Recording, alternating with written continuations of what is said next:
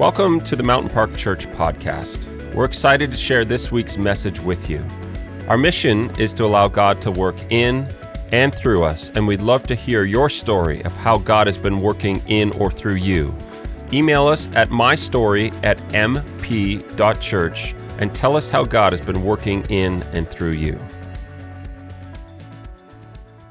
We are uh, in week two of our summer book study, and um, in this series, I don't even know how long this is going to go, but what we've committed to do is just go verse by verse through the book of Colossians and do our best with what we have and with the wisdom that we have and all of the information we have available to us, do our best to understand what the Bible is saying to us and how it's relevant for today. And so we believe very specifically that the Bible uh, was written by specific people in a specific uh, period of time to specific people. So it was written in antiquity over thousands of years, actually, by more than one author, many, many authors. There's many books that comprise the Bible. And it had a specific application for those who were writing and reading it in its original context. But we also believe that the Bible has the power and authority to speak to us specifically today. And so last week we opened up in the first verse of the book of Colossians with that statement by Paul that I just referenced, where he says, I'm an apostle of Christ Jesus by the will of God. And we talked about what it meant to be an apostle, and we talked about what it meant to be for Paul to make that statement by the will of God, that this is a, a perspective shift. You need to understand something that Paul um, had a radical life transformation. It actually is said um, through other historians of the time that Paul himself was, um, his name actually in the original Greek means small. and uh, so he wasn't a man of great stature in uh, some of the outside books from the Bible written at the time, they actually said that he was quite short, stocky, he had problems with his legs.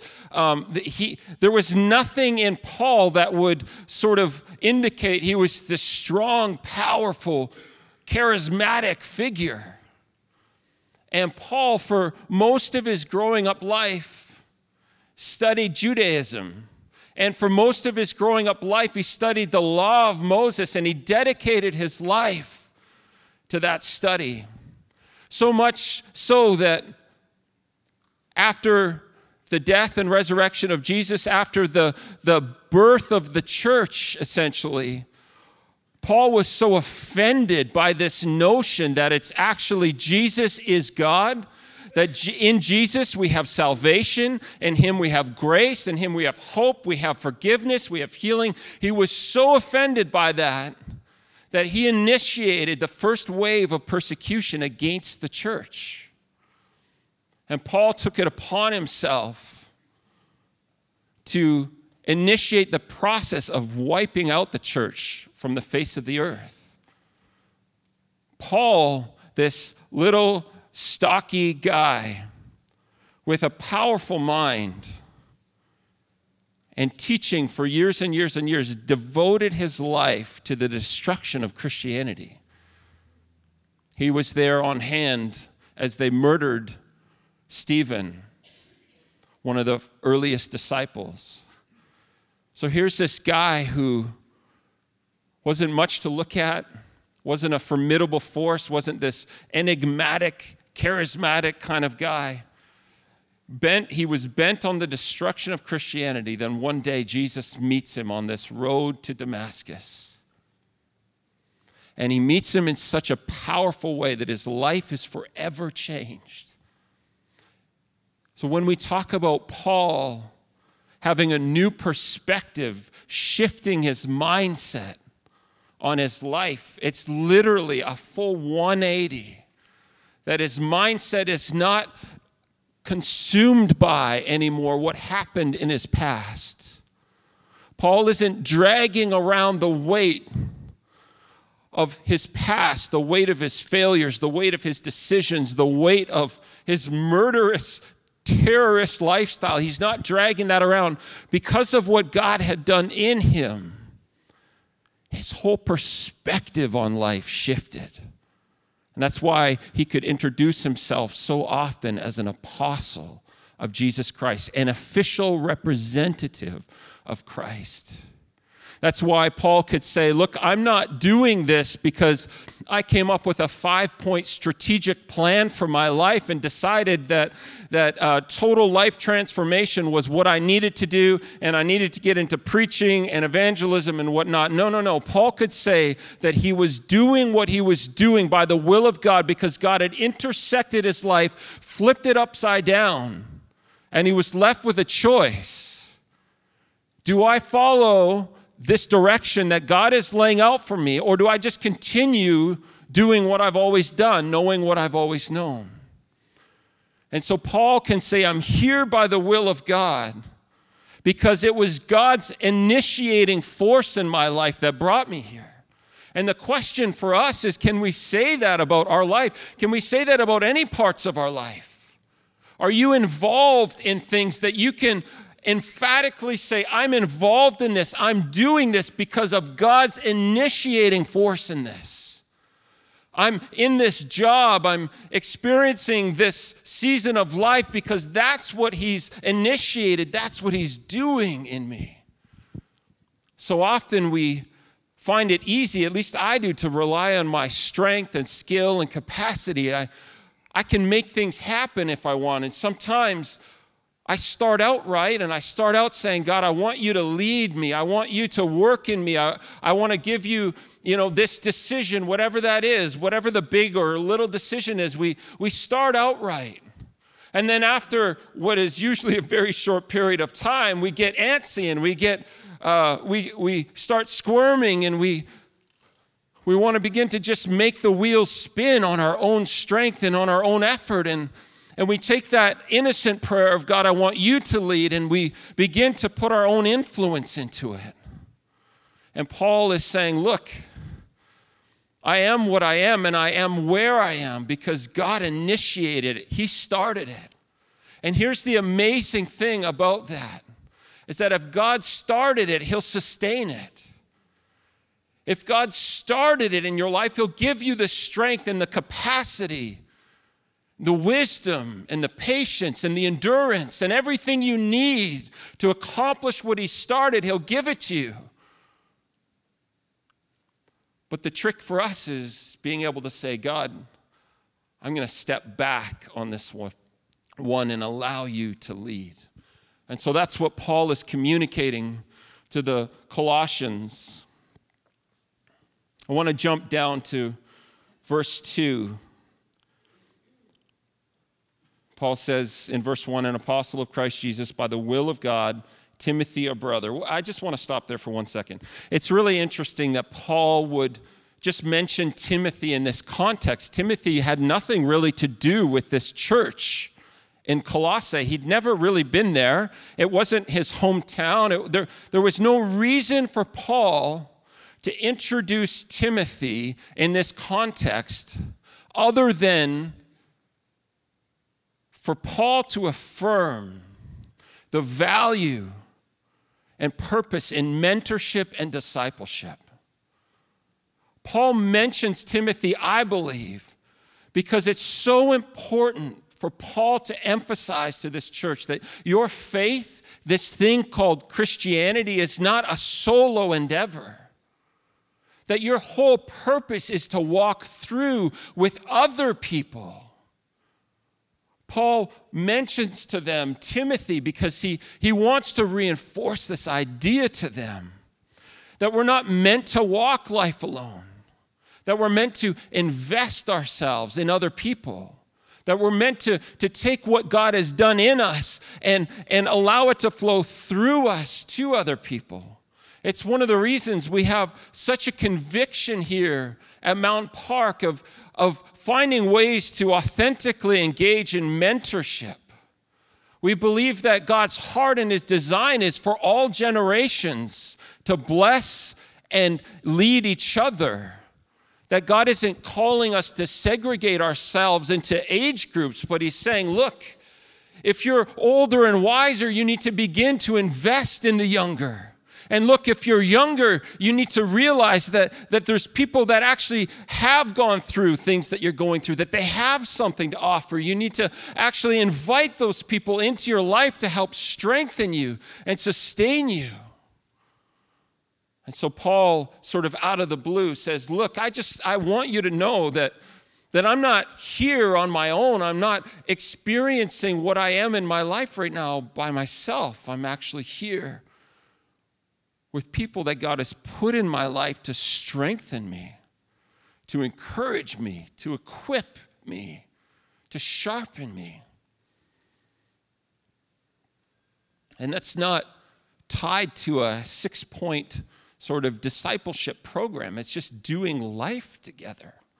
It's allowing someone else into your life in a way that impacts them and impacts you.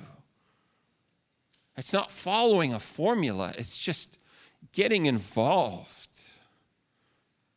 in someone else's life and allowing God to do things in that relationship that you could never have experienced on your own. And so that's why I believe Paul is mentioning Timothy there. Verse 2 To the saints and faithful brothers in Christ at Colossae. I just, we're going to camp there for the rest of our time this morning. And I just want to unpack a few things for you. That word saints in the original Greek is hagios. And hagios is not just, uh, we, we can't think of it just in terms of uh, Christian or uh, believer. Um, sometimes when we say the word saints, sort of um, medieval artwork comes to mind, and we think of these, these gaunt figures in robes with halos around their heads. That's not what Paul is talking about. That word saints, he actually takes it right from the Greek lexicon. And there's two parts of this word that we need to uncover if we want to understand fully what Paul is saying. And the first part of that, the way the Greek culture around Paul understood that, was to be set apart. Hagios was to be set apart or dedicated to God. So in Greek culture, they would set aside an offering and they would bring it to a god at a temple. They would dedicate temples and buildings to specific gods. And so, in one sense, this word and what Paul is saying is, is to be a saint is to be set apart, is to be set apart for something specific. And this is what the Greeks understood it to be, but this is not the fullness of what Paul is meaning in this word. He takes it one step further and he says, no, no, no. It's not just setting something apart. Because the, the Greeks would set apart and dedicate temples and buildings to God. They would be sacred spaces, but they would fill those temples with immorality. It says in one of the temples uh, in Corinth that there were over 3,000 prostitutes that worked out of that temple. And so setting apart wasn't an indication of, of purity. It was just literally just setting it apart and saying, okay, this is dedicated to some unknown God. I'm going to just do that, and hopefully that's good enough. And, and sometimes we get tricked in our faith life. We believe that what God is looking for from us is, is to designate certain things sacred and designate other things non sacred. And so we can fall into this trap, like the Greeks did, of just assuming that because we designate something as evil or non sacred, that somehow we're meeting the requirements of God with that in our life. And if we're not careful, we can find ourselves in these situations where, out of almost arrogance or piety, we say, Well, I don't do that. I don't do that. I don't go to movies. I don't drink alcohol. I don't do this. And we have a long list of areas that we have, quote unquote, set apart to God. But Paul is saying that doesn't go far enough in expressing the heart of God. The second side of that coin is one of purity of heart. And so Paul is saying, look, guys, it's not good enough just to say I don't want to be in the world. All of that stuff is evil. I'm I take pride in not, you know, involving myself with that. No, no, no, no, no. The fuller meaning is that, that actually God has your heart, that there's purity in your heart, that, that in your heart you say, God, I want to honor you. God, I want you to be the one who, who drives and sustains my life. God, I'm not just going to set things apart because that's what it seems like I should do. That's called religion. But what I'm going to do is offer you my heart, God. And I want to do in my heart the things that please you. I want to be set apart in my heart. And so, as Paul is talking to these young believers, he's saying, Look, I know that it's kind of in vogue to, to, to put the list of things on the wall that you don't do and the things that, that, that you say separate you from the world and identify you with Christ. But it's not just about what's on the exterior, it's about what's on the interior. And that in order for us to fully experience the life that God has for us, He's actually calling us more emphatically to surrender our hearts to Him. That the things that grieve and hurt God, that we wouldn't continue in those, the old patterns of sin and the things that, that trip us up, that we wouldn't engage in those, not because we want to seem religious, but because we want to honor the heart of God. And that's what that word hagios means more fully in its context. And he goes on to say, and he calls these saints and faithful brothers in Christ at Colossae. That word and that sequence of words has really been, I've just been sitting in that for a while now. And there's so much depth in what Paul is saying here. This is really a defining statement for his whole life and his whole ministry. And the whole purpose of his writing this book to these Colossian Christians. They're young in their faith, they're new, they're facing great opposition from the world around them. They're, they're being challenged to, to uh, compromise in their faith, they're being challenged to, to have a little bit of God and a little bit of everything else. They're being challenged with the authority and the supremacy and the kingship of Jesus.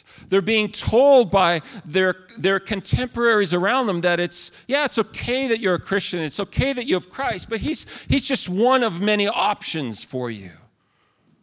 And Paul is saying, no, no, no, there's, there's something deeper you need to understand here.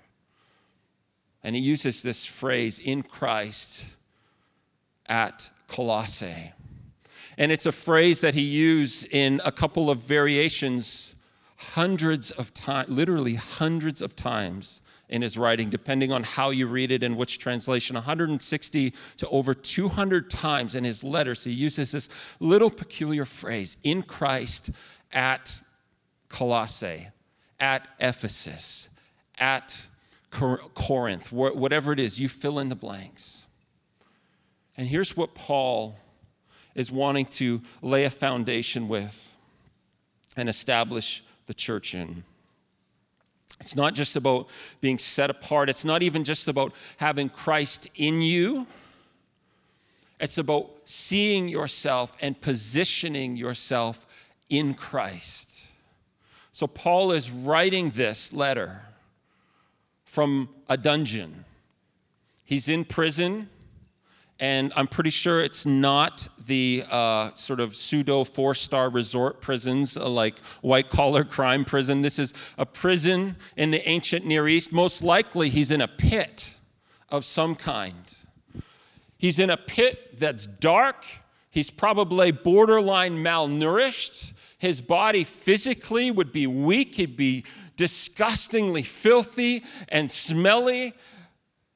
There would be no reason for Paul to have any hope, for him to communicate anything that even resembles hope or life. No reason whatsoever. His circumstances, the, the situation he was in, normally would lead someone to believe it's all over. Woe is me. I've lost. I've made mistakes. Why am I here, God? It would start a flurry of questions. And yet, Paul makes this defining statement that we need to hear. They needed to hear it then, and we need to hear it today. That it's not just about Christ and about Jesus living in us it's about us seeing that we live in this two dimensional reality. That wherever we walk on this earth physically, whatever our geography is, whatever our circumstances, that we also live in a secondary dimension, and that's in Christ. And specifically, that before we are where we are, we're in Christ first.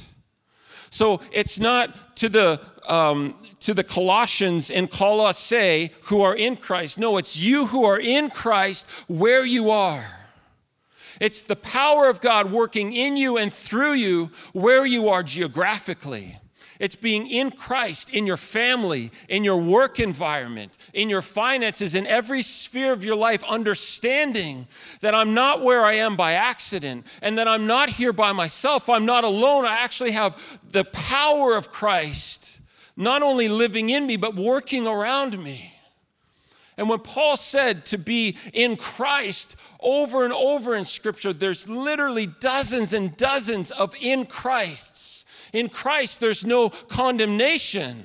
In Christ, we have freedom. In Christ, we have hope. We have deliverance. We have healing in Christ. All of our needs have been supplied by the riches of the glory of Christ. We have everything we need for life and godliness in Christ, that everything you could possibly need in any sphere, in any situation, is found in Christ.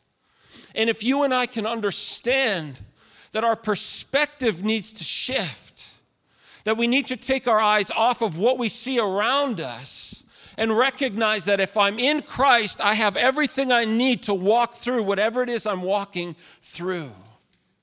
And this is the power of the transformation of the life of Christ in us that you can walk into any situation and in any environment and have the wisdom you need in Christ to deal with whatever it is you need to deal with, to have the patience to parent in Christ, to have the grace in your relationships in Christ, the peace of Christ, the hope of Christ. I heard one preacher, he was preaching about a different passage, but this really stuck out for me. I was listening to him this week on his podcast, and I just forgot what he said. It was that powerful. it really was. He'll never listen to this anyway. He said this phrase I'm not stuck, I'm stationed. I'm not stuck where I am. We've got to get this out of our mind that, that somehow we're at the mercy of whatever is happening around us. Paul has the exact opposite perspective. He says, I'm not stuck, I'm stationed here. I may be in a jail cell, in a pit in the earth malnourished, my body broken, uh, without hope in what I see around me, but I'm not stuck here. I'm stationed, and because I have Christ in me and through me, I have everything I need. To be in Christ is to flip our perspective and not see the lack of what's around us, but the sufficiency of Christ in us and through us. It's not to see the glass half full all the time, but to see that it is God who sustains us through Christ. There's freedom and salvation and grace and mercy in Christ. I'm going to invite the worship team to come up. I want to read this to you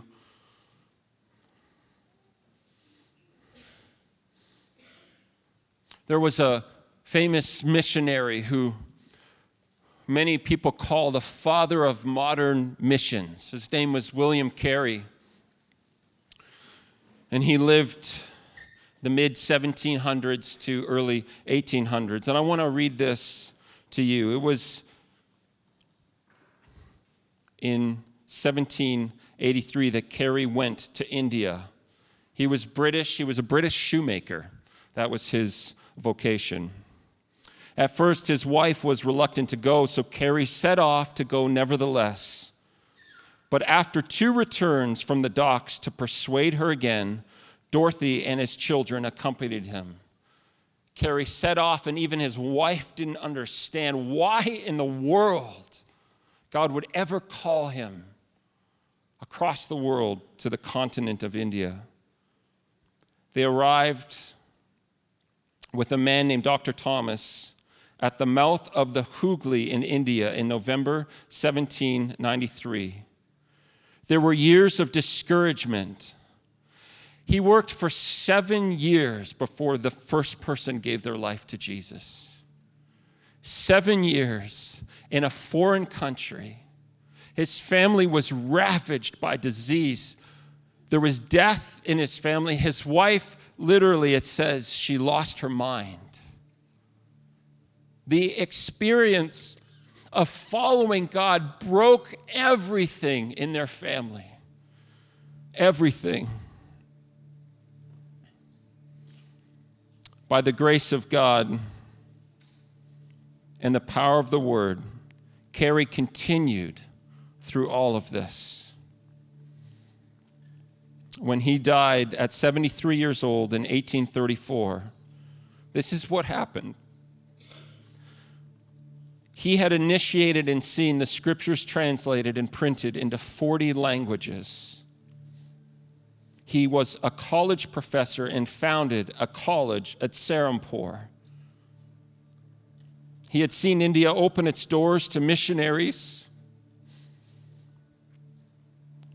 and he had seen many converts to Christ. On his deathbed, Carey called out to a missionary friend, Dr. Duff, you have been speaking about Dr. Carey. When I'm gone, say nothing about Dr. Carey. Speak about Dr. Carey's God. That charge was symbolic of Carey, considered by many to be a unique figure towering above both contemporaries and successor in the ministry of mission. William Carey got it. William Carey saw this perspective shift that we live on these two planes in these two dimensions. That whatever we're going through, whatever we're walking through in this life, in this world, we're not walking through it alone. We're not walking through it at the mercy of what happens to us, but we're walking through it in Christ. And if we're in Christ, we're in His strength and we're in His power and we're in His wisdom and we're in His sufficiency and we're, we're in His grace and we're in His mercy. We're in His hope and His life and His peace. If we're in Christ, it doesn't matter what's happening around us. Our perspective today needs to shift our world, it looks like it's falling apart at light speed. It looks like our world is disintegrating into chaos. But when we're in Christ, we're not subject to the wind and the waves and the struggle and the torture and the torment and, and, and being ripped apart. When we're in Christ, we're in the one who controls and sustains even the wind and the waves, the planets in their courses. The one who authored the universe into existence is the one who lives in us and through us. And for Paul to say, for those who are in Christ in Colossae, was to say, where you are is not just where you are. And where you are isn't where you've been. And where you are may not be where you're going. Where you are is in the presence of the one who can give you life and hope and grace and power for life. Let's stand together. I'm acutely aware that it's easy to say things like this, and it's really hard to actually walk them out in life. I'm no different than you in that respect. But what I think God is looking for is a new generation of people. You can be older, you can be younger. He's looking for the generation now of people who would say, I'm not going to be moved by the circumstances around me. I'm not going to be driven into discouragement or fear or hopelessness. I will be planted and rooted in Christ. He is everything that I need for this life. I live and walk in Christ. In my place of work, I am in Christ. I carry the power and the presence of Christ into my office. I carry it through the halls of my school. I carry it on the streets when I'm walking and in the restaurants that I visit. I carry the power and presence of Christ, His peace and His kindness and His goodness and His faithfulness and His mercy and His justice everywhere I walk. And so I may be here today. I may be gone tomorrow. I may face affliction. I may face hardship, but I am in Christ. He goes before me. His glory is my rear guard, and He surrounds me. So today, I want to just ask you a question.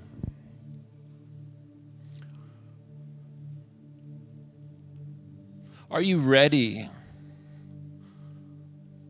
Are you ready to actually flip your perspective? You're not stuck where you are, you're stationed by the Almighty Author of life there. You're not stuck in your experiences, you're stationed. God will work in you and through you.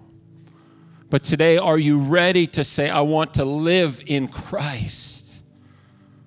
I actually want the, the name of Jesus and the power of his gospel to go before me and around me. I'm tired.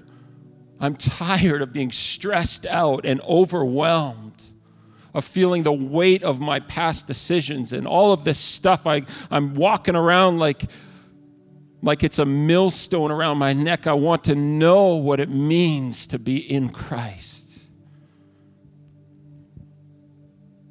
Maybe you're here today and you want to know what it means to be in Christ for the first time. Maybe you've been rejecting God your whole life. You've tried everything else You've gone down every other road. Maybe today Jesus is saying, Would you just try me? Would you let me give you the strength you need and the hope you need and the courage you need?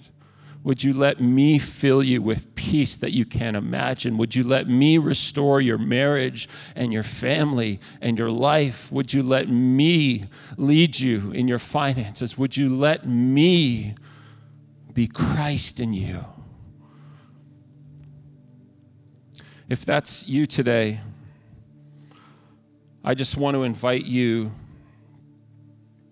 to come to the front as we sing this last song. Our team is going to sing, and when they begin to sing, I want to invite you to come to the front. And uh, we say it ad nauseam. There's nothing special about the carpet here. It's got all the same stains it does back there. But there is something special about activating ourselves physically and saying, God, I need a, I need a shift. I'm, I don't want to walk around feeling like I'm stuck all the time, but I want to walk around seeing myself as stationed by the Almighty, equipped and empowered to do every good work through the name of Jesus. If that's you today and you just want a renewal of your perspective and a shift in your mindset, I want to invite you to come to the front. And as you do that, when you're coming to the front, we're going to pray together once the team is done singing. But this is a declaration of intentionality and saying, God, I don't want to keep going the way I have been. I need to try you, Jesus. I need to trust you in my life. I want to say that I'm in Christ and in St. Catharines or Grimsby or Niagara Falls or wherever it is you live, that in every sphere of my life, I'm in Christ. So if that's you today, I want to encourage you to come. There's no judgment, there's no fear. And in Jesus' name, Holy Spirit, I just ask that you would call each person here to respond in the way that you're convicting them, to respond to what you're speaking to them. Father, that we would learn that we're not stuck, we're stationed in Christ with all the fullness of what He brings, not what we have to offer, but everything that He is. And so I just ask, Holy Spirit, that you would bring us conviction, that you would bring um, courage even right now for those who are riding on the fence and not sure what you may be speaking. I just pray for courage, Father, in Jesus' name. Courage to live in Christ We hope that you are challenged and inspired by what you heard today, and that you're willing to allow God to work in and through your life in bigger ways this week. We'd love to stay connected with you on social media, facebook.com slash Mountain Park Church and instagram.com slash Mountain Park Church.